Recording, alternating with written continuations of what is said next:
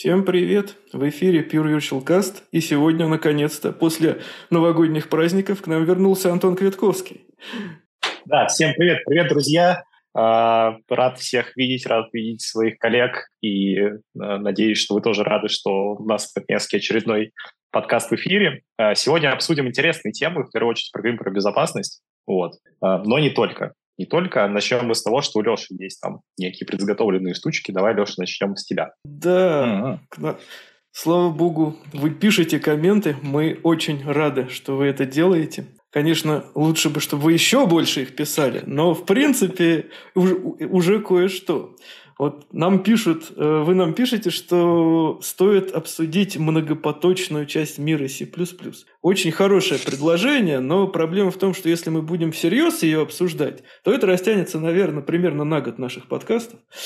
Но если какие-то темы стоит прямо вот обсудить, вот напишите лучше поконкретней потому что в C++ очень много у нас как в стандартной библиотеке вещей, но когда мы выходим за рамки стандартной библиотеки, то это просто целый океан. Если э, какие-то темы, связанных с многопоточностью, я уж не говорю там на этом OpenMP, Intel Thread, Thread Building Blocks и так далее.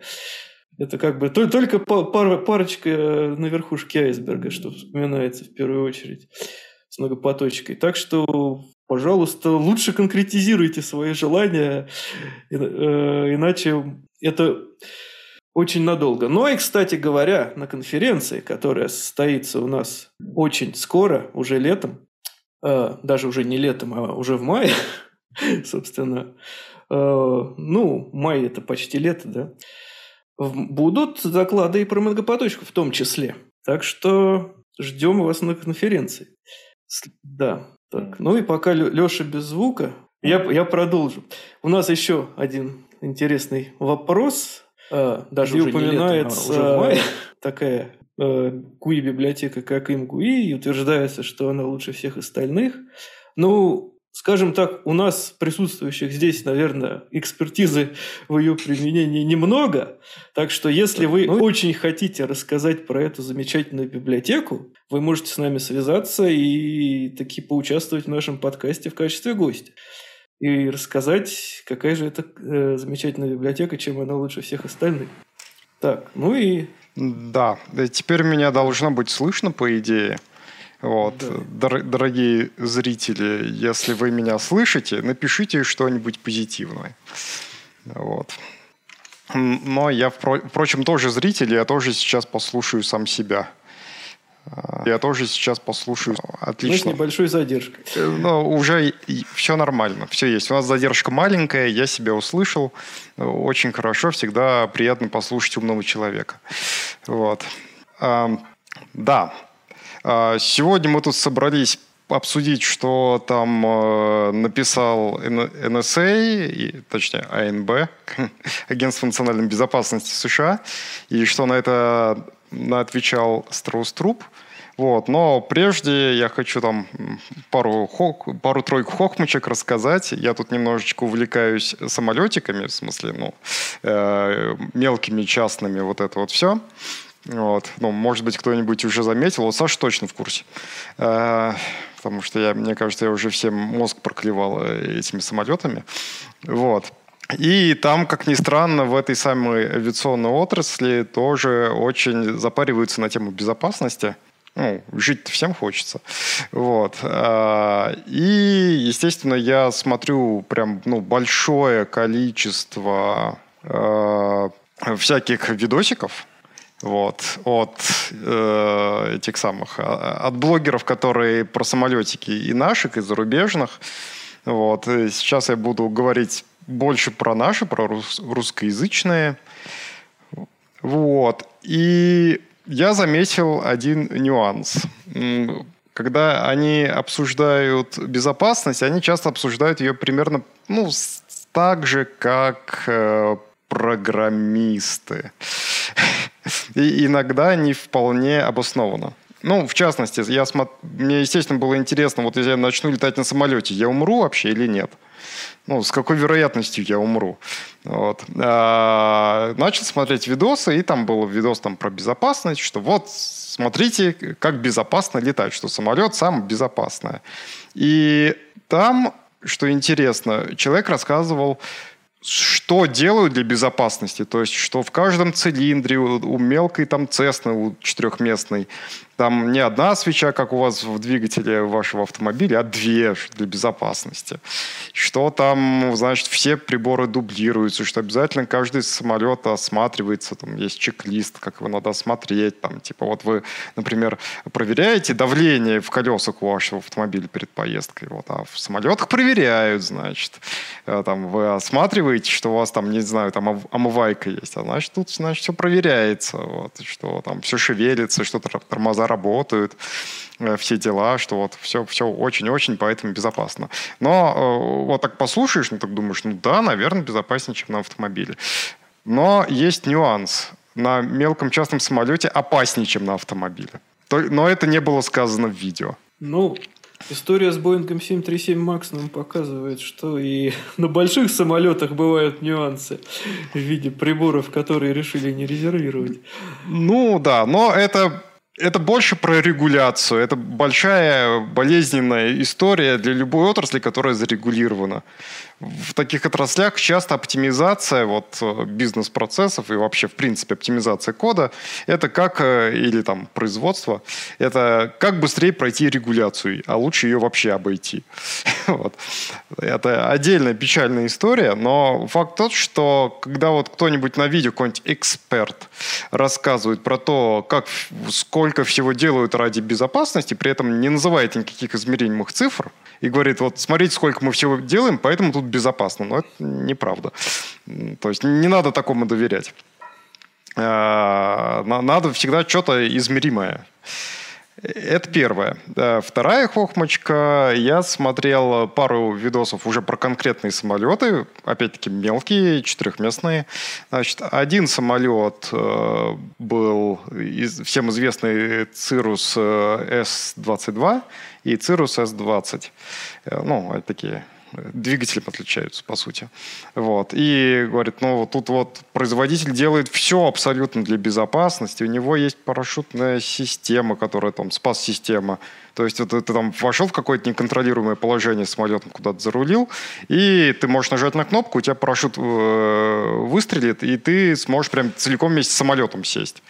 Вот. Там двигатель откажет тоже, на кнопку нажимаешь, на парашюте садишься. И шасси там правильно сделано, они амортизируют при такой посадке. И у тебя подушка безопасности в э, ремне безопасности, собственно. То есть самолет с подушкой безопасности, между прочим.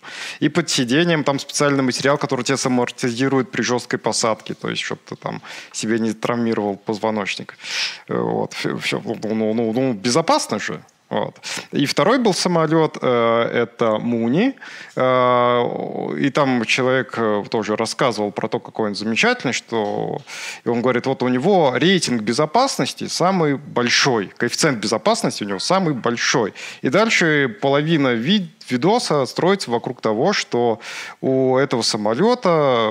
Почему он такой надежный? Потому что делали правильные люди, влюбленные в небо, потому что он весь такой железный, крепкий. Вот летают на нем уже профессионалы, то есть уже которые не новички вот эти, которые разбиваются постоянно, а вот уже настоящие. Вот. Но есть нюанс. Вот я сейчас покажу э, табличку, причем человек вот в этом видосе, это прям кадры из этого видоса, э, где он, собственно, прям таки говорит, смотрите, коэффициент у Муни самый большой, 1,9 коэффициент безопасности. Только проблема в том, что это количество человек, которые погибли за 100 э, тысяч часов. То есть он самый небезопасный самолет. Но при этом человек абсолютно нормально так объяснил, что почему он самый безопасный. То есть... Интересно с Экстра 300 сравнить. Э, с чем? Экстра 300. Пилотажный самолет. А, ну... На котором как раз спортсмены выступают. Да. Ну, здесь, ну, тут я знаю, что наш подкаст еще и не только смотрят, но и слушают. Вот, давайте я там немножко зачитаю эту таблицу, но не все, а просто э, ключевые точки. Э, значит, на 100 тысяч часов полета самый у нас безопасный, на самом деле, это Diamond DA40. Австрийский, по-моему, самолет, если я не путаю. Вот. У него 0,35 жертв э, на, э, собственно, катастроф, в происшествиях. То есть 100 тысяч часов полета, и, значит, меньше, примерно треть человека гибнет за это время. Вот. А потом у нас самый, там, самый распространенный самолет, который, по-моему, с 1956 года летает.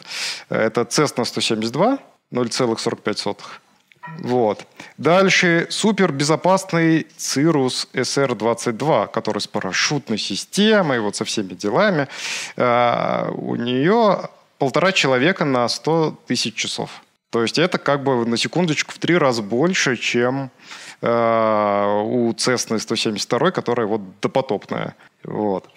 И Cirrus SR-20 это как Cirrus SR-22, только с менее мощным двигателем.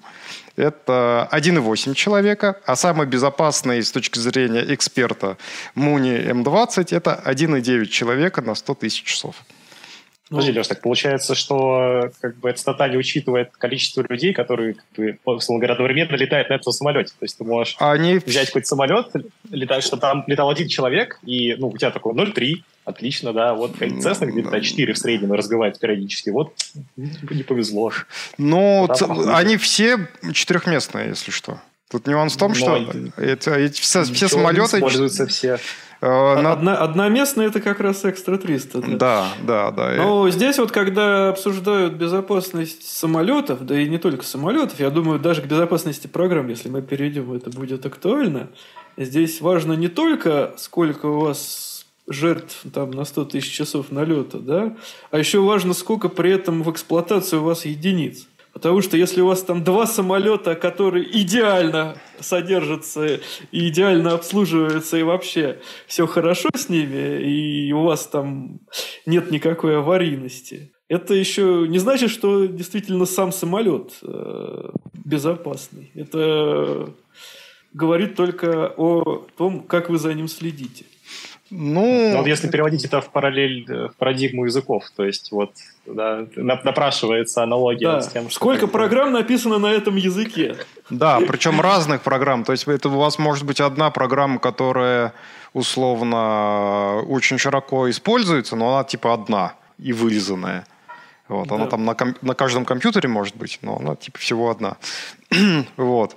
А у вас может быть еще там, что этим языком программирования пользуются не только полтора академика, которые сделали супер-пупер хорошую, значит, программу, которой все пользуются, а, значит, ну, каждый первый студент, каждый первый там самоучка, там абсолютно все пользуются, и поэтому среднее качество программы, ну, вот, не знаю, ну, все помнят Delphi, да, но всем кажется, что на Delphi всегда какой-то трэш написан.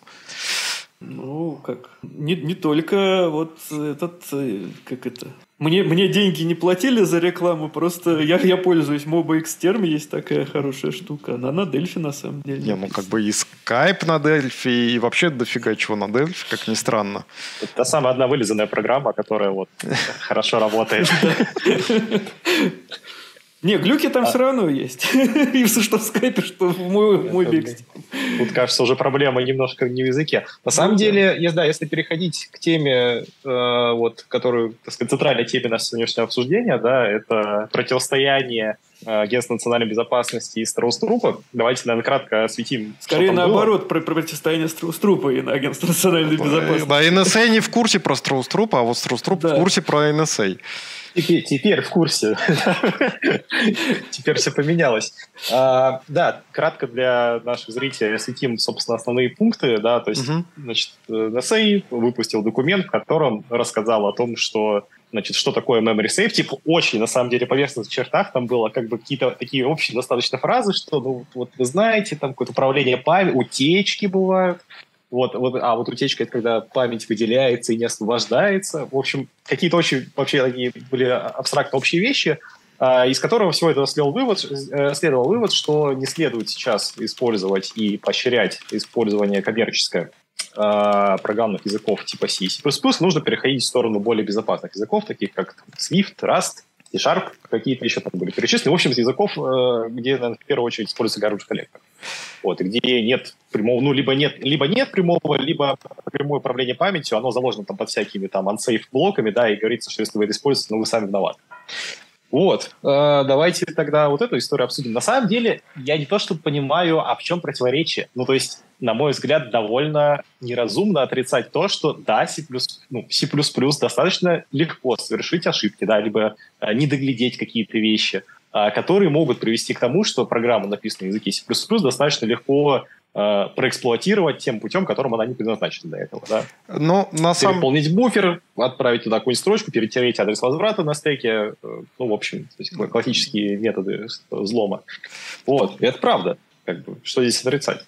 Ну, там на самом деле у них еще было интересное там, во-первых, если посмотреть весь текст целиком, они в список безопасных языков, например, раз то включают, то не включают в, в начале... А в чем-то включ... он безопасный, в чем-то нет, видимо. То, да, то есть там э, в начале они его включают, а в конце он в списке уже отсутствует. При том, что в тексте посередине он как бы референс на него есть в том смысле, что там говорится, что типа в некоторых языках программирования, которые очень сильно заморочены на тему безопасности, э, программисту бывает даже сложно заставить программу скомпилироваться для того, чтобы там, значит, ну, пока не докажешь, короче, то не, что все безопасно, ничего-то там у тебя не скомпилируется. Что довольно, ну, да, да, довольно странно, потому что, как бы, ну, очевидно, что Java, она, например,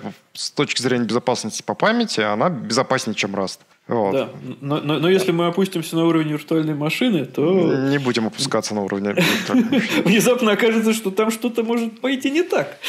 Ну, Здесь, наверное, больше даже речь не только про безопасность, да, сколько про то, что вообще, насколько программа корректно работает, да, и в плане написания корректных программ, видимо, на Расте это, э, скажем так, это сделать проще, чем на Java. Вот. Но если парадигм безопасности, конечно, да. Я, я думаю, сильно безопаснее. Да, и еще там у них есть определение безопасного языка. И, насколько я понял, они после того, как его написали, поняли, что раз не является безопасным языком. А, опред... И исключили его из списка. Да, то есть они э, э, там определение такое, что когда ты пишешь на языке программирования наивным образом, то есть ты вообще не паришься ни о чем в плане безопасности, вот пишешь, как оно пишется. Э, то есть у тебя никаких дополнительных проверок и конструкций, конструкций в языке нету для безопасности языка, а у тебя все равно безопасно. Вот тогда это безопасный язык. То есть ты никаких специальных усилий в процессе программирования не прикладываешь ради безопасности. Тогда это язык безопасный. Это они на смарт-поинтер намекают? Ну, мне кажется, там это можно трактовать широко, но получается, что как бы Rust одновременно и безопасный, и небезопасный, потому что у тебя вся, вся программа получается в каких-то ужимках и прыжках в том плане, чтобы, чтобы оно хоть как-то скомпилировалось. Ты все время думаешь о памяти, ты все время думаешь о владении. Поэтому, с одной стороны, ну да, он тебе бьет по рукам постоянно, что типа, ну, как бы, куда ты лезешь, ты тут фигню какую-то написал, ты не подумал про безопасность. Он тебя заставляет думать про безопасность все время. Вот. И, то есть он как бы и одновременно безопасный и небезопасный, по этому определению получается. Вот. Еще у них написано, что да, в любом безопасном языке программирования всегда есть дырка, чтобы напрямую дергать э, память без всяких этих самых. То есть тут у них Прямо вопрос... в любом? Да. Ну, вообще, да, по-моему, там всякие вот эти вот ансейф, там даже в шарпе можно этим заниматься. Ну, в шарпе, да, а в Java тоже можно. Да, да, давайте я скажу хуже. Даже в Haskell можно. В Haskell считается программой небезопасной, если у тебя есть mutable state, в принципе пофигу на память, главное, что у тебя mutable state есть, да? Но даже в Haskell можно через, э, там, как, там, я не помню, то ли это стандартная библиотека, то ли это нестандартная, но широко используемая библиотека, прям-таки в память лазить. Леша, вот. они же еще дети. Какой небезопасный Haskell, ты что? Ну, да. Вот. А, а основной поинт у NSA вообще, то есть они вот, если так э, conclusion сделать, они же там еще говорят про статический код-анализ, про динамический код-анализ.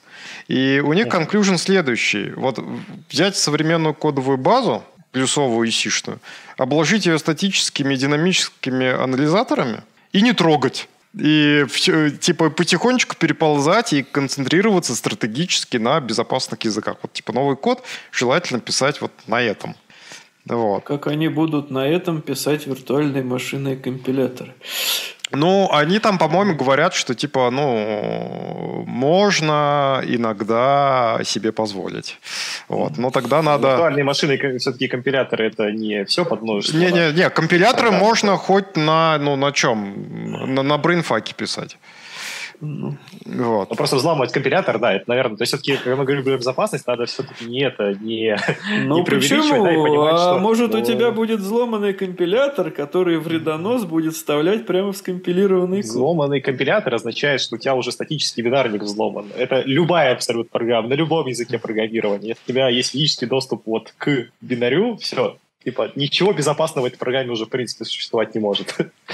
Вот. Да. И всякие там Динувы и прочее это отлично подтверждают. Uh, у меня был пример просто из жизни. Я так немножко занимался uh, этичным хакингом. Ну, даже не этичным хакингом, а просто для себя там какими-то локальными штуками. Вот. Uh, есть такая игра Sea of Thieves. Очень прикольная игра про пиратов, корабли, мультиплеерные и так далее. И у нас был очень прикольный эксперимент, он был померить скорость кораблей разных. Потому что у тебя в игре у тебя нет ничего, чтобы ее мерить на самом деле. Вот, никаких инструментов. Значит, надо было инструмент изобрести. И вот там, значит, при помощи нехитрых манипуляций с памятью и при помощи того, что винда позволяет тебе лоцировать э, блок памяти в другом процессе, там, прописать ему права, которые хочется, написать то, блоки данных, которые хочется, я там написал штуку, да, которая вот, она считывает координаты э, корабля и по Пифагору вычисляет, значит, скорость. Вот. Э, вот, то есть я, на самом деле, когда это проделал, я понял, что все, вот когда у тебя есть доступ уже к машине, да, э, на которой стоит динамик, все, дальше уже не там язык, не язык, безопасно, безопасно, ничего, ничего, уже ничего не существует, ты можешь делать все, что угодно. Нет, вот. если, если ты не привилегированный пользователь, то, наверное, не всегда так получится. Ну, не, безусловно, да. Ну, как бы, да, речь про то, что у тебя должен быть доступ к процессу, там, тем или иным способом. Читать, писать память. Я, кстати, не знаю, в Linux, наверное, наверное, тоже такое есть, но вот но, в Винде этим занимался. Ну, как бы судо и вперед. Ну да. Это если, это если, это, если, это если в списке судоверсов есть. Ну, тогда Нет, просто по, под рутом залогиниться. Нет, там есть какой-то вот именно POSIX API, который говорит, вот, вот пит процесса, типа, э, дай мне блок его памяти, начиная с такого-то адреса. Там, из другого процесса. Да, взять ты это можешь, но тебе для этого нужны эти самые э, привилегии. привилегии. Ну, привилегии, да, безусловно. И, наличие привилегий, да. Да. Потому что даже в докере, если ты хочешь, например, дебагер запустить, mm-hmm. то тебе надо контейнер докерный создавать с capability, что допускается отладка там и прочее. Ну, там, на самом деле, можно прямо внутри уже исполнить питрейсы, типа нолик там записать. А вот не, ты, ты не сможешь питрейс использовать, если не выставишь разрешение при запуске докерного контейнера. Возможно. Да. да. А, да, возвращаясь к NSA, у них там есть довольно правильное ранжирование. Они говорят, что, ну, во-первых, а, безопасные языки программирования небезопасны. Они это явно говорят, что типа используя безопасный язык программирования, вы безопасным код свой все равно полностью не сделаете никогда. Грустно, но честно. Да.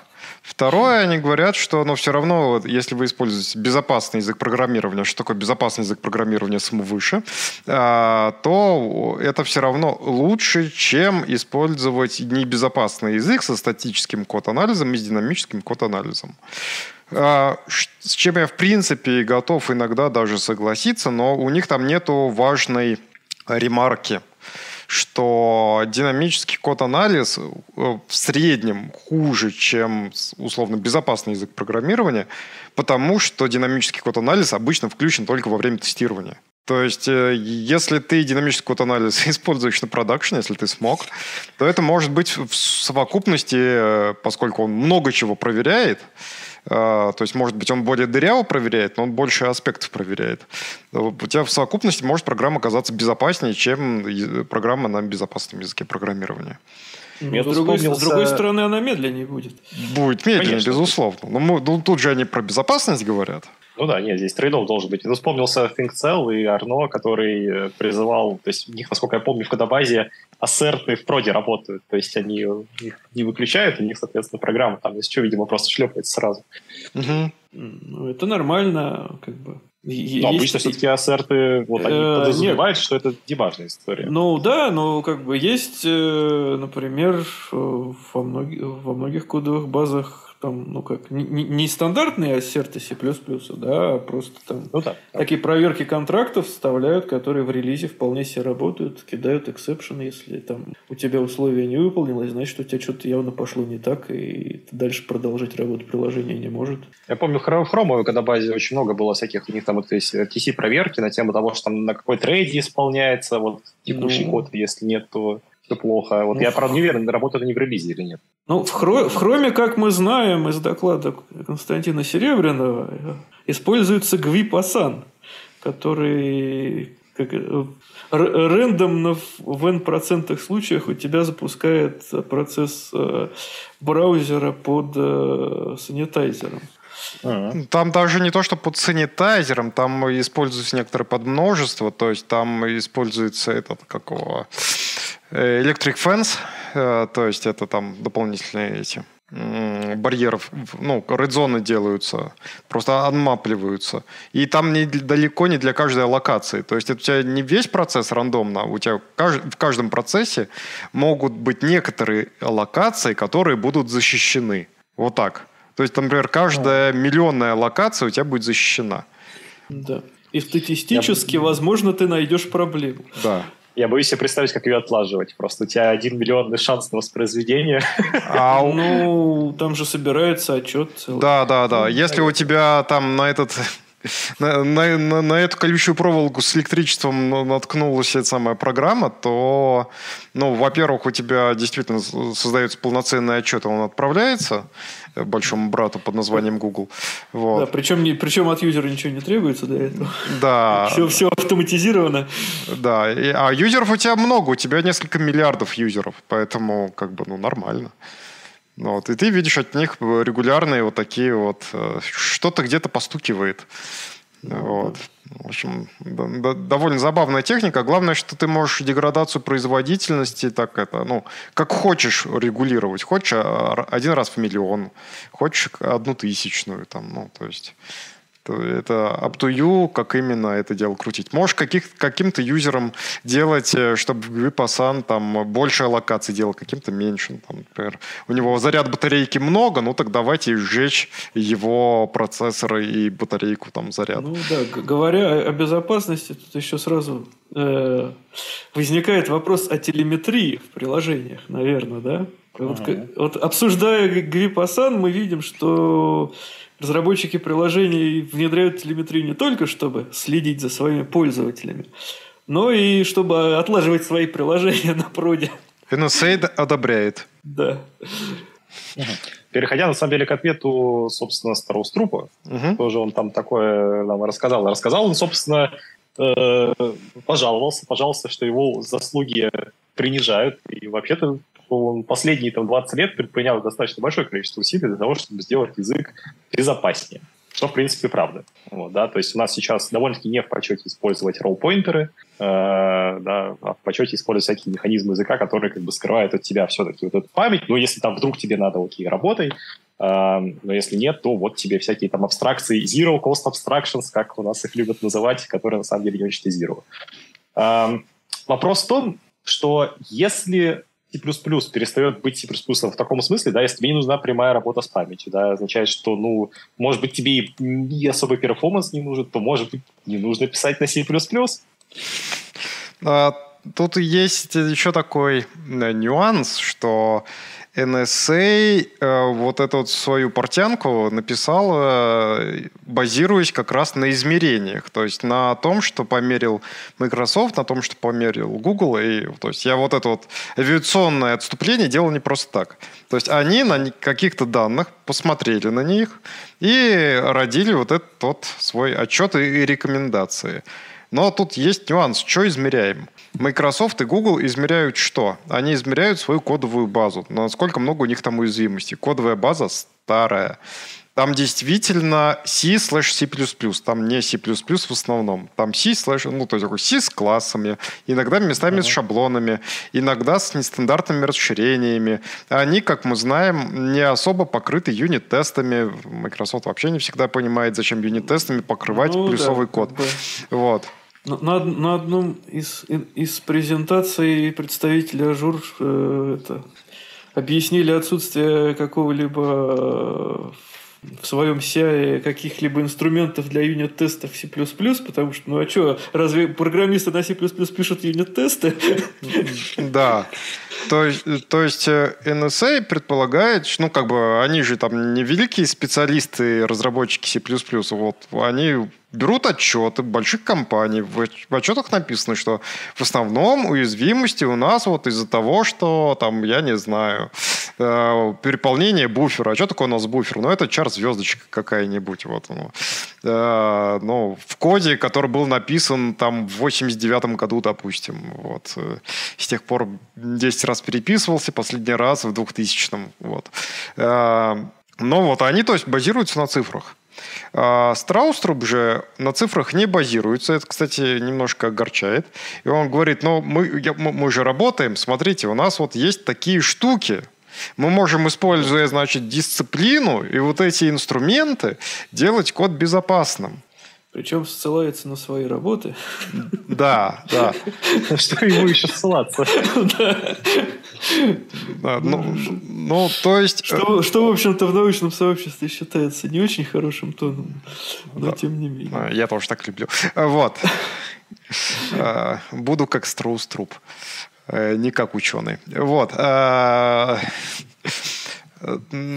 Поэтому, ну, как бы в отчете NSA не хватает очерчивания скопа, потому что они посмотрели, э, они базируются, да, на цифрах других, они на них ссылаются, но они немножечко не разобрались, что там за код вообще. И кроме того, они э, ну, базируются на анализе в основном именно больших кодовых базок больших компаний. И Страусруп у себя очень правильно замечает, что часто безопасность не важна. Ну, как часто. Иногда бывает, что она не важна от слова совсем. Потому что действительно, когда ты говоришь о безопасности какого-то приложения, тебе нужно, или вообще чего-либо, тебе нужно вначале построить модель угроз. Вот. Э, без модели угроз, то есть мы не можем проверять, вообще тут безопасно или небезопасно. Но вот я написал какую-нибудь свою приложеньку, она запускается только у меня, э, и только на локальной машине, и только при отключенном интернете. Она вот безопасная или небезопасная? И там ну, где-нибудь наверное, пароль таких приложений да? уже не бывает. Там даже в калькуляторе от Microsoft у тебя телеметрии будет, наверное, 80% приложения, а 20% это вот логика калькулятора. Так что... Ну так надо же знать, когда он упадет, на каком вычислении это.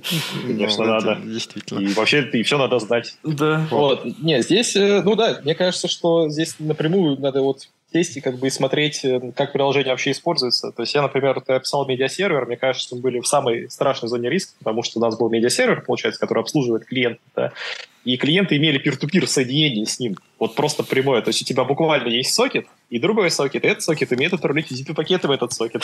И вот получается, ну, там идет сложная логика обработки, парсинга пакетов и так далее. И там у нас был юнит-тест, который назывался, типа, блин, что-то как-то назывался то ли киллер-пакет, то ли что-то такое. Там был пакет, который ложил систему напрочь. Вот. Так что да, вот это самое опасное. Ну, а, блин, я не знаю, если ты пишешь Photoshop, вот, да, вот у тебя большое приложение на C++, очень большое вообще, куча, там, не знаю, миллионы да, строк кода. Вот, но... Photoshop, ну, да. а, а, Photoshop все равно опасно. Э, да. Есть же известная дыра была в libjpeg, когда у тебя просто ты открываешь файлик, и у тебя, ну, как бы все. Твой, ты, ты, ты открываешь JPEG, у тебя компьютер инфицирован, все, привет. Ну да, зараженные картинки. Да, такое бывает. Makes sense. Да, да. Окей, давайте придумаем когда вот, чтобы было безопасно, когда не нужно думать о безопасности? Ну, на самом деле, во-первых, если вот там, в предыдущем, значит, нашем подкасте мы обсуждали велосипеды, и когда ты действительно пишешь велосипед, который там будет, э, как бы, когда его использование не критично вообще. Ну, то есть, когда у тебя там бак, а ты от этого только радуешься. Вот. Э, это когда ты просто, например, для себя что-нибудь пишешь. Э, но вот э, студенты все время это интересно. Да, не, конечно. Давай коммерческое приложение. Э, коммерческое? Ну, лаб, лабы взламывать это не, не очень благодарно. Главное самого себя не взломать, да.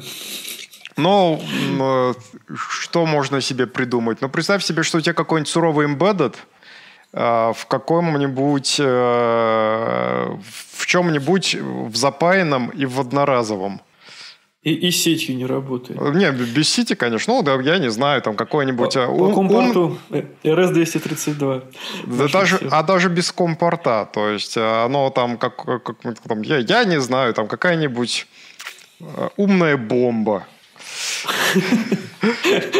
что-то вот, вот меня смущает, что мы как бы, да, казалось бы, простой вопрос, что давайте придумаем приложение, где не нужно думать про безопасность, а значит, можно использовать небезопасные языки. Да. А, так, а, а что-то какие-то сте- начинаем скатываться какие-то там. Нет, степень э, как бы сте- э, тут уже есть градации. Ну, то есть... Кстати говоря, говоря об, ум, о умной бомбе, я с тобой не соглашусь. Если эта умная бомба прилетит не туда, куда ее посылали, это будет очень даже э, Безу... печально. Безусловно, но модель угроз следующая, что чтобы тебе туда вмешаться, тебе нужно получить к ней физический доступ, потому что она с интернетом не взаимодействует.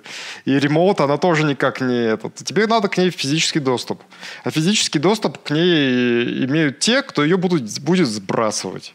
Ну, Давайте вот. тут из чата возьмем совет. Mm-hmm. Нам подсказывают, что играм можно экономить на проверках и падать в очень редких кейсах, но иметь большой перформанс. Это зависит от того, что называем игрой. Если называем клиент игры, да, ну, вообще, на самом деле, есть достаточно много примеров, где через клиент, ну, типа, тоже там по, всякие по, мальвары подсаживаются и прочее. Погодите. А второе... Падать падать это не про безопасность. Если у тебя программа упала, она абсолютно безопасная. Ну, я с тобой не согласен. Почему? Леша, если у тебя есть. Вот, Потому что... вот ты идешь к последнему вот, финальному боссу, и тут у тебя падает игра. Нет, вот ты летишь на своем, на своем прекрасном четырехместном самолете, Но. и, значит, программа падает. Да, и, и такой, все будет нормально. А что будет нормально? Все будет нормально. Самолетом ты можешь управлять без софта вообще. Да, с, то есть, Но это пока не, у тебя любым... там fly-by-wire нет. Ну смотри, э, падение, вот вот берем э, Java, да, у тебя точно так же программа упадет с эксепшеном. Но при этом у тебя программа безопасная. То есть у тебя э, уязвимости как таковой нету. У тебя оно упало, Нет, и слава богу. Э, здесь я говорю про разницу. Вот, например, у тебя есть, я не знаю, там, ну, даже пускай про игры, игровой сервер, да, он обслуживает одновременно, там, не знаю, там, десятки тысяч сессий, там, сотни сессий. Да. Вот, соответственно, у тебя есть некий MyVar клиент, э, который умеет каким-то образом класть твой сервак. Вот когда сервак написан на C++, положить его удаленно проще из-за всяких вот ошибок переполнения буфера, вот этих ошибок парсинга пакетов и прочего, чем на Java. Потому что на Java ты можешь try-catch написать над сессией, которая вызывает ошибку, да, ну, у тебя создается сессия, ты try-catch ее обернул, и всю работу у тебя в try-catch происходит, допустим, ну, очень просчетный, да. Все, ну, окей, да, чувак сам себе сессию отрубил, и все. А на C++ у тебя segfault, который тебе ложит всю программу гарантированно. Но, слушай, в, в данном случае это не считается безопасностью. Вот в рамках вот обсуждаемой темы, то, что у тебя программа упала, это хорошо. Мне кажется, что нет. Смотри, если да. ты откроешь этот самый документ, про который мы сегодня обсуждаем, там буквально будет написано, что э, без, ну, э, программы, которые падают, программы, в которых происходит неконтрольная, неконтролируемая утечка, которая происходит э, double free, это не безопасный программ. На это, год мы... ты нул я, ну, то есть я не уверен, что на всех перечисленных языках ты условно null pointer exception сможешь обработать. А мне кажется, сможешь. Нет. Но в, в Go же есть паники, которые... Ну да, там, ну, то есть э, есть recoverable, э, самый exception, а есть non-recoverable. Recover. Фу, а. блин. Ну, вы поняли меня. А, моя языка меня подводит. А, то есть не, каждый, не каждое исключение может быть обработано. Исключаем Go из списка безопасных языков. Ну, то же самое и на Java. То есть не всегда, не все может... Да. Ты, ты... Все? Нет? Не. То есть у тебя может случиться ситуация, когда ты не сможешь э, продолжить работу. Да, ты можешь что-нибудь куда-нибудь залогировать, но ну, как бы на этом все. Вот. То есть... Ну, учитывая, что в этих языках во всех вроде как есть э, unsafe доступ к памяти. Ну, э, э, э, это, это как раз Нет, нормально. Э, да, это другое. Но средства операционной да. системы тоже могут прихлопнуть. Да. да. Здесь больше парится не про отказ в обслуживании все-таки. То есть они туда про краш, конечно, написали для красного словца, потому что, ну, вот все знают, что, такое, что Sigfold это ужасно. Вот. Но в основном, естественно, это про то, про заражение, про вытаскивание данных, и, и так далее. То есть, условно, если вот на твоем игровом сервере, э, если он вдруг каким-то образом хранит, там, допустим, учетки какие-нибудь или там номера банковских карт, чтобы там онлайн-транзакции, микротранзакции, чтобы они это проходили. Вот. Вот это намного страшнее, чем Sigfold. Потому что раз... А, а например, от SQL да. Injection от тебя никакой язык сам по себе не спасет. Тут вопрос, как ты написал программу. Да. да. Да, а, а здесь сразу вопрос, как, какими данными они пользовались. То есть про измерение. Потому что там говорится, что большинство уязвимостей, вот оно из-за того, что у нас небезопасная работа с памятью. Но они опять-таки смотрели на э, анализ э, Гугла и Microsoft, и надо смотреть, что это были за приложения. Ну, то есть это был явно не WordPress. Но маловероятно. Ну вот, хотя в WordPress... Пост... Я бы не удивился. Ну, потому что Microsoft вроде не, не владеет WordPress, и Google тоже не владеет. Что им это WordPress, а не, господи.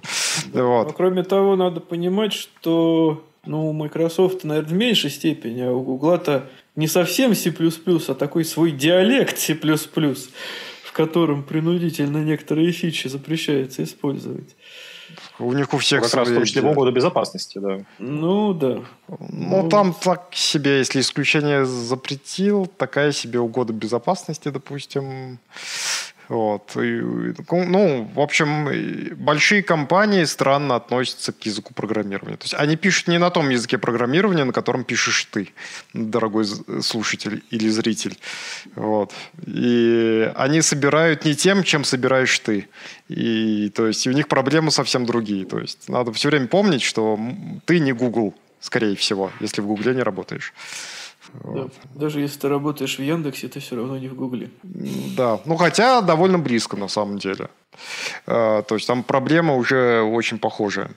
А, то есть что, чего не хватает в отчете от NSA мы поговорили, чего не хватает в отчете, ну, отчете в ответе Страуструпа очень не хватает фактической аргументации. То есть э, не представлены никакие исследования, никакие цифры, которые бы показывали, что все вот эти улучшизмы, э, core guidelines, использование смарт-поинтеров, вообще вот это все, статических вот анализов и так далее, что это действительно улучшает безопасность. То есть, ну, то есть мы как бы интуитивно понимаем, что, наверное, это улучшает безопасность. Ну, наверное. На, на, на деле это в первую очередь э, улучшает э, как бы количество на падения ошибок да, в процессе работы программы, но это как бы как это коррелирует с безопасностью этого приложения, это большой вопрос. Да, да. То есть, э, чтобы полноценный ответ на NSA, надо представить какие-то цифры.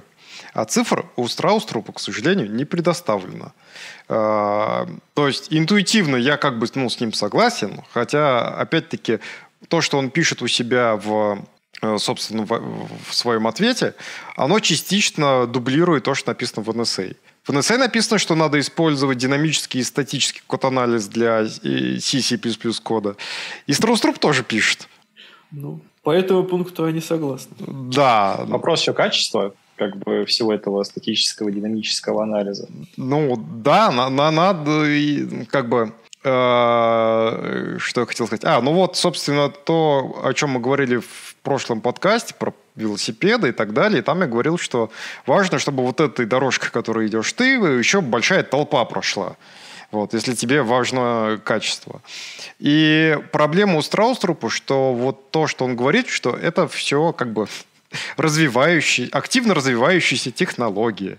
Динамический анализ, статический код-анализ и э, самое C++ Core Guidelines э, – они по умолчанию не существуют для разработчика на C++. Ну, в каждой по, компании... По умолчанию разработчик на C++ может писать на C. Как бы. Да. Да, там очень большая вариация. Ну, здесь, это, здесь же есть довольно неплохое зерно правды, да, то есть mm-hmm. C++ довольно большой язык, довольно старенький. Кстати, кстати, давайте, пока я тут взял слово, а, если мы откроем комментарий к нашему подкасту, у нас там практически первый же комментарий был такой неплохой наброс. Я сейчас его зачитаю. Там, где я без а, звука? Плюсы... А, э, это был отличный вопрос. А, плюсы устаревают, и с этим ничего не поделаешь. Неоправданная сложность и, без, и безбезопасность делают его трудным для новичка. Поэтому я крайне не рекомендую его учить, если есть более востребованные языки. Тут, конечно, немножко намешано, вот, но я сейчас склею вот это вот сообщение с как бы моим посылом, да, про то, что из-за того, что язык достаточно большой и достаточно старый, старый просто в количестве времени, как бы сколько он уже используется и используется активно, да, у тебя есть вот много этих самых способов, да, то есть можно писать на C, можно писать на C с классами, можно писать на C++ таком, таком, можно писать на гугловом C++, и это будут совершенно вообще другие experience ы разработки.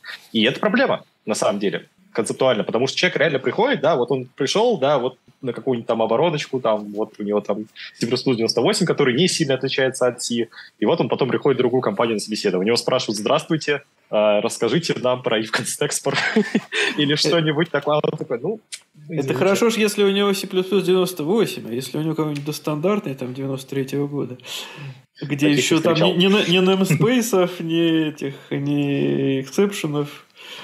Но самое это смешное, что с точки зрения вот, точ, точки, где мы сейчас находимся, а это, напомню, 2023 год, э, C++ не сильно-то старее, чем Java. Ну, стандартный C++ ну, да. появился в 98 году. Ну, стандартный, да. да. Java появилась да, стандартная да, в 95 году. Мне кажется, что парадигмально Java эволюционировала сильно меньше, чем C++. А, Даже лямбду оттащили вон сколько времени. Ну, я бы не сказал. Но в смысле там, даже вот если брать, например, Java 1.4, по сравнению с текущей Java, это ну, вообще другое. Ну, очень много другого. Ну вот другого, понимаешь, другого в каком концепции? Другого, что там, не знаю, там стримы появились да. и какой-то сахар. Ну, но это не совсем не то же самое. Это не то самое, как C++ эволюционировал, да? То есть, условно говоря, э, прыжок между тем, как ты обрабатываешь массив в форе или написав какой-нибудь for each, да, и между тем, как C++ прыгнул с однопоточной э, абстрактной машины в многопоточную э, абстрактную машину, это, ну, это не... Ну, во-первых, появились дженерики для начала, так, ну, секундочку. Ну, да, все. Ну да, как все? Но... Аннотации ну, это... появились. А потом на этих аннотациях знаешь, что начали делать? Тесты. На, на, на, начали фреймворки делать адские. Когда ты код пишешь, пишешь аннотациями. Но, между прочим, разница между тем, как ты пишешь, э, ну, как нормальный человек э, на Java, и как ты пишешь на каком-нибудь для, для Enterprise, это вообще два разных языка. Ну, то есть вообще, то есть э, одно дело ты используешь какой-нибудь, э, ну, когда ты сам пишешь, вот у тебя есть функция mine, статический метод, извините, в Java нету функций, есть статические методы. Вот. И оттуда ты там что-нибудь там себе раскручиваешь, там свой делаешь, там, там наследование у тебя есть, представляешь? Вот. А в Enterprise у тебя, во-первых, обычно нету наследования, ты не используешь его примерно никогда. Ты не пользуешься многопоточкой самостоятельно, скорее всего, за тебя это делает фреймворк. Ты все пишешь на аннотациях, ты, ты пишешь только листочки вот этого здоровенного дерева, которое там как-то крутится. То есть, ну, это вообще разный experience. И у тебя есть мегабайтный, значит, stack trace при exception е. Вот. Ну, то есть... Не, ну, нам, нам, нам когда, мы говорим, когда мы говорим о фреймворках, наверное, тут это все-таки относится даже не только к Java, а к любому языку, да? да. Если там люди там и, и, игру пишут там под Unreal Engine или там под Unity, у них как бы тоже там, собственно, листочки дерева только. Да, C++ причем никаких абстракций нет. И да. того, он, когда у нас метаобъектный компилятор, извините, уже в 90-е годы появился вместе с Qt, так что как бы... А зато в C++ у нас обычно все-таки нету. Бывает очень редко, но обычно нету. Что у тебя во время работы программы, программа сама себе еще декомпилирует занимается кодогенерацией и компиляцией с последующей JIT-компиляцией и с динамической загрузкой, да. выгрузкой всего этого дела в рантайме. Вот, вот, вот это Java. Вот, вот это вот э, та Java, которая, собственно, используется, собственно, ну, как бы это скрыто под капотом, то есть ты Нифига это... Java, ты не думаешь о том, что... Думаешь. Не, ну ты же не думаешь о том, как, как Java-разработчик о том, что у тебя будут там какие-то сегменты декомпилироваться. А, не, э, э, это ты сейчас думаешь как C++ разработчик. Там ты мыслишь другими категориями, безусловно. Ты для начала пытаешься понять, кто на ком стоял в первую очередь. Потому что, ну, типа, да, вот здесь вот есть какой-то вызов чего-то, чего у меня в кодовой базе вообще нету. Откуда оно возьмется? Об этом? Да. Ну, да. Ну, еще сейчас рефлексия заедет, э, интроспекция. Мы тоже в плюсах так э, здорово заживем. Надо... Будем методы по строчкам вызывать. На, на, надо в C++ в стандартную библиотеку включить LLVM. Вот. Правильно. И все как бы. Ну, На ну, ты, ты, ты смеешься, а, а, а вот если ты посмотришь там в этот в Месу, который OpenGL угу. комплект э, для Unix. А, ну там LLVM есть, конечно. Там LLVM, да, прям реально. Там компилируется при помощи LLVM, там шейдеры всякие. Ну да, да. да. Э, э, это норма, это с машин лернингом и с э, этими всякими да. GPU, Поэтому, если там... вам нужно на безголовой машине без это, чисто софтвер э, растеризатор иметь без лишних зависимостей от иксов, то тогда надо брать там мессу какой-нибудь там пятилетней давности, вот там все работает. А в новой вам еще и LLVM до кучи добавят. Да. А хочется все-таки ответить нашему зрителю, который оставил комментарий, угу. что мы частично адресовали, его послания частично нет. Э, плюсы устаревают, с этим ничего не поделаешь. Ни с чем не поделаешь, что что-то устаревает. Ну, все языки стареют. Да, да, безусловно. Неоправданная сложность и безбезопасность делают его трудным для новичка.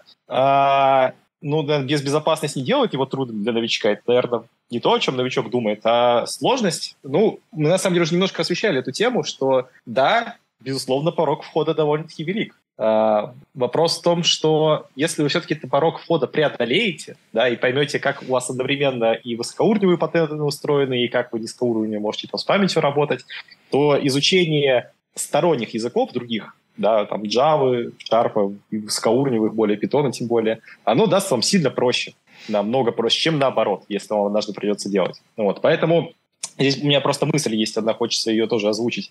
Э, я довольно часто в последнее время слышу разные разговоры про то, как люди хотят войти войти вот сейчас. Э, когда для этого, ну, мне кажется, просто наименее вообще благоприятный период, но тем не менее, да, как, что обычно люди делают? Ну, они идут и значит, там, что самое простое, да, там, Питончик. о, питон, поехали, да, о, куа, курсы по куа, поехали, да, и думают, что вот за счет того, что они сейчас попроще обучение пройдут, у них потом как бы вот и получится работу найти. На мой взгляд, это мой вам совет, если вы хотите найти сейчас работу, если вы джуниор, ну, там, нет, нет джуниора еще, да, и вы хотите им стать, берите самую сложную технологию, которую можете найти. Самую вот, вот ну, она должна быть немножко популярная, да, в продакшене, но берите какую-нибудь сложную. Плюсы отлично подходят. Вот, потому что, да, вы немножко, ну, или немножко, вы пострадаете на старте, но, на мой взгляд, шанс найти ту самую работу у вас будет сильно проще, чем у всех тех десятков тысяч желающих, которые сейчас проходят курсы QA, Питона там. Не, ну, можно еще изучить Кабол, например. Поехать ну, в Америку, поддерживать какие-нибудь старые банковские системы. Это для интерпренеров. Это не для масс.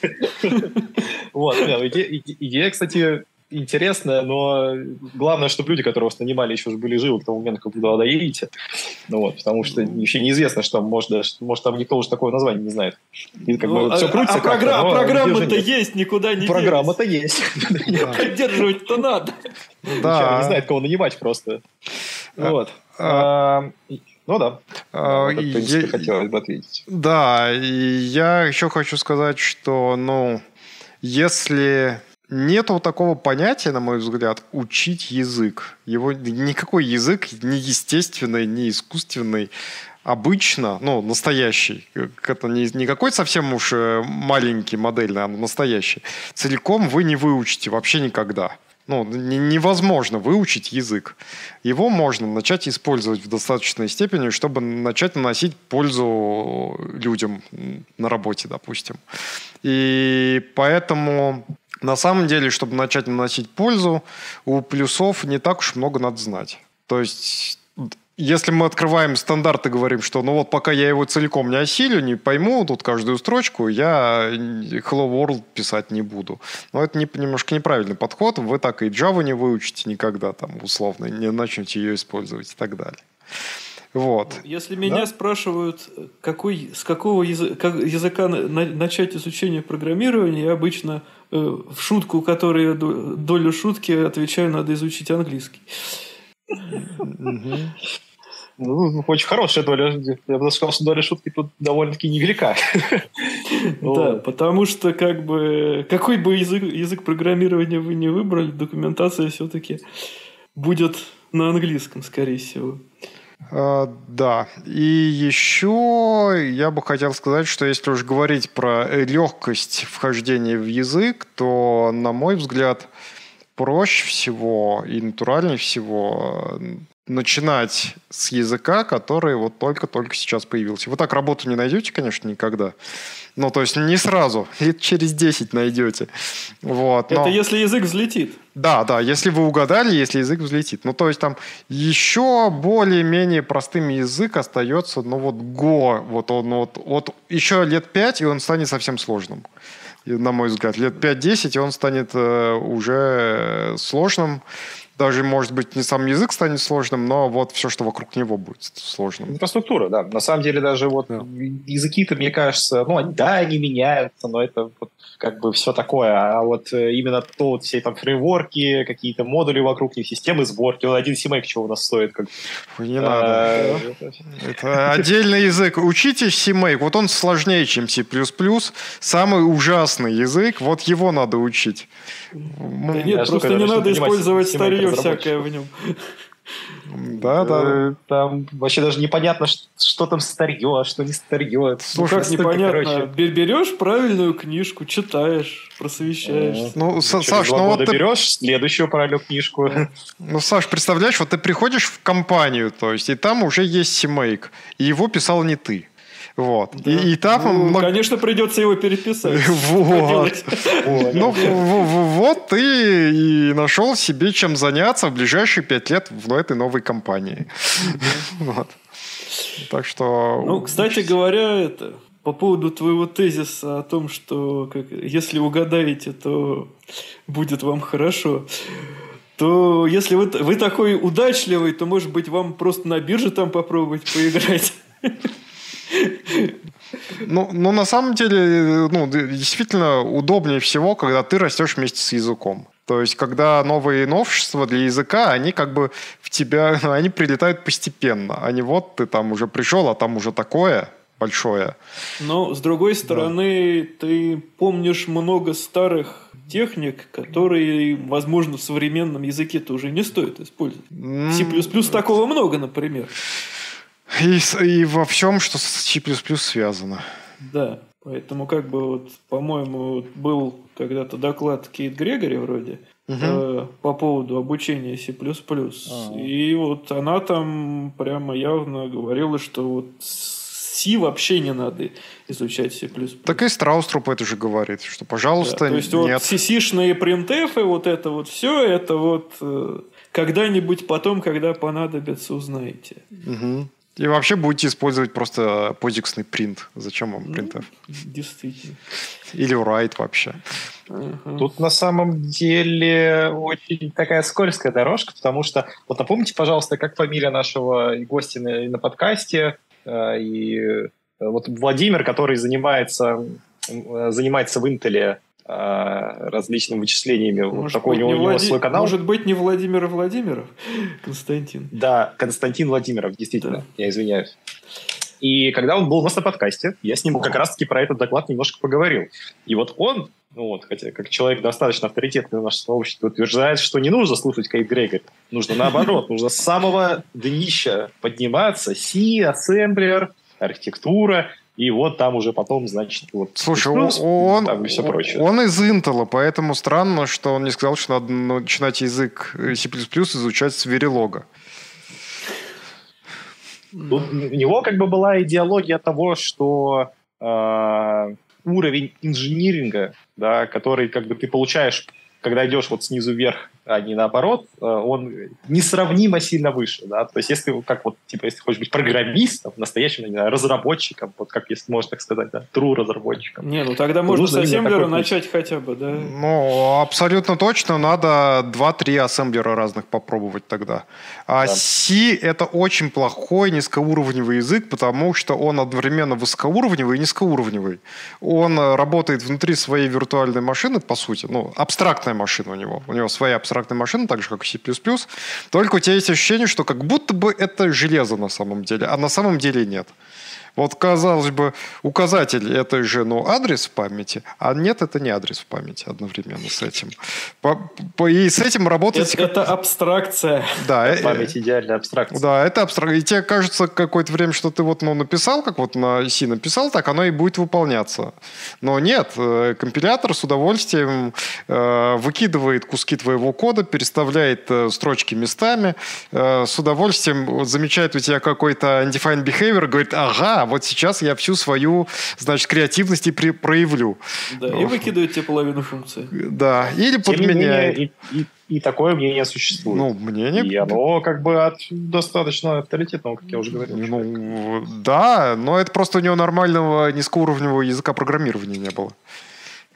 Здесь, здесь еще вопрос, в каком возрасте вы начинаете это изучать. И как, потому что это да. как бы вот я начал еще в школе C сначала, потом C++ изучать. И когда я пошел в институт, на первом курсе мне, например, понадобился Паскаль, и я его, там, купив книжку, примерно дня за три выучил.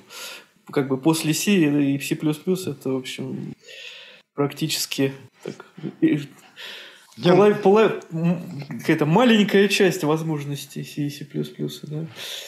Ну, я бы не сказал, что... Правда, да. Мне кажется, Поэтому... что Pascal по возможностям это примерно C, даже плюс-минус то же самое. Ну, там, там по-моему, еще в том Паскале не было нормально даже выделения э, динамического памяти. Слушай, если это было хотя бы 30 лет назад, а не там не 60, то ну, там точно нет, было. Это... Ну, это было 20 лет назад, правда, там был Труб Паскаль, по-моему, 7.0.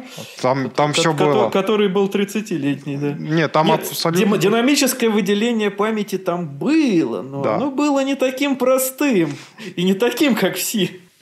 То есть массив произвольной длины выделить, это средствами языка было нетривиально. Очень странно. Ну, в смысле, Вроде там все было, и я даже Нет, на оно этом писал. как бы было, но оно было не так. Не, ну оно, оно не как все, безусловно, оно, оно иначе. совсем не так. Да, а, да. А что уж говорить про эти самые конструкторы, которые надо было руками вызывать, и деструкторы. Ну, слушай, привет тебе из Objective-C. Да. Вот. Привет тебе из Раста, где их вообще нету. Э, вот. Так что... Ну, Нет, мне, пожалуйста, лучше привет из Луа 5.4, где таки завели, наконец, финализируемые переменные. А, да. Которые... А, и, и, и, кстати, на тему эволюции языков программирования. Ну, например, в Java э, сейчас выпиливают финализаторы, например. Вот. То есть там уже раньше можно был метод finalize, который у тебя зовется, когда пришел, э, пришла, пришла смерть с косой в виде garbage коллектора за твоим объектом, типа деструктор. Uh-huh. Но, но как бы вот и это дело отключают, потому что не надо этим пользоваться, пожалуйста, никогда. Но по идее, если у тебя там какой-нибудь это G, GNI, из которого сишная либо вызывается, то, может быть, это там было бы оправдано. Ну, короче, это задеприкетили, и с этим будет все очень-очень плохо. Вот. Поэтому раньше это использовалось довольно часто, теперь это не будет использоваться вообще никогда. Не, ну, это довольно справедливо, на мой взгляд, все-таки, как бы, когда у тебя буквально недетерминированное понятие, когда это вообще вызовется деструктор, не вызовется. Понимаешь, зачем тебе писать метод, который, возможно, никогда не вызовется? Ну, да. Ну, как бы это что-то как слишком он, Если это Java, то нам наверняка специфицировано, когда этот метод должен ну, вызваться. Как, когда garbage коллектор придет за этим объектом? Ну, вот. Все. Да, ну, он уже может не прийти. А, а он может не прийти, он тебе может быть отключен. Ну вот в чем-то а, смысл. Ну, тогда да. И, ну, garbage коллектор имеет полную свободу воли с точки зрения того, вообще, кого когда собирать и собирать да. ли вообще. Да. Да. Вот. Ну, с другой стороны, он все равно рано или поздно придет, если он не отключен. Наверное. Не факт. Для этого конкретного объекта может не скажет, ну, тут размер Ты объекта можешь- такой, что у меня пул этих объектов, он еще пустой. Вот, как бы... и Его можно, ладно. можно потвикать, можно, наверное, сделать так, что у тебя плюс-минус там достаточно много памяти выделилось, чтобы он даже не особо куда отходил. Там. Ну, Вот. окей, Да, Некоторые программы работают с полностью отключенным э, сборщиком мусора, просто перезагружают там раз в сутки серверы. ну и как да, бы это все. как бы банковские сервера всякие Ну да, да. так и работают, да. Поэтому, по- поэтому там это, да, ну, ночью транзакции потом проходят, да. Да, да, все так. За день набирают, а потом это... Так, ну мы тут уже на самом деле беседуем больше часа. Я предлагаю закруглиться. У нас там, конечно, была новость тоже про безопасность, но это на следующий раз. Да. Что? А нет ли там ничего у нас в комментариях? Давай комментарии да, почитаем.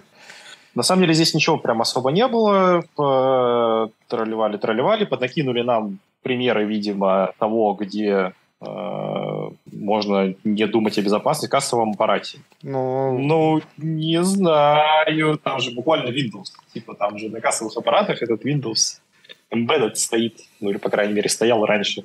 Мне кажется, там надо думать о безопасности. Это смотря где. На- на я думаю, по миру поездив, ты можешь встретить э, кассовый аппарат, который еще под досом работает. Вполне возможно. Что не умаляет того, что нужно думать под безопасность. Хотя, конечно, хакер будет крайне удивлен, я думаю. под полуосью. Под досом-то они чаще встречаются, а вот под, под, под полуосью еще встречаются. Под полуосью до сих пор встречаются даже банкоматы. Да. Пишет нам Дмитрий Тихонов, начинал программировать C++ в 2008 году, но забросил. Спустя 15 лет решил вспомнить совсем другой язык. В чем я как А, бы согласен. Он совсем другой, если его изучать. Если пойти работать, то будет как раз язык C++ из 2008 года выпуска, скорее всего. Да. Ну, во Ну, всяком случае, флешбеки оттуда будут. Да, да, в кодовой базе... Флешбеки, но я что-то это как-то очень радикально. Вот я по количеству проектов, которые я поменял, там всегда, ну, хотя бы 14 стандарты, причем Ха-ха-ха. нормально 14 я. Куски Ну, до а- стандартного C++ встречаются периодически. Да. А кроме того, Да. можно заглянуть во всякие сетпати библиотеки, и там такое можно найти. А что мне их заглядывать? а? Ну, их не надо заглядывать. Надо, конечно. Мы же о безопасности говорим.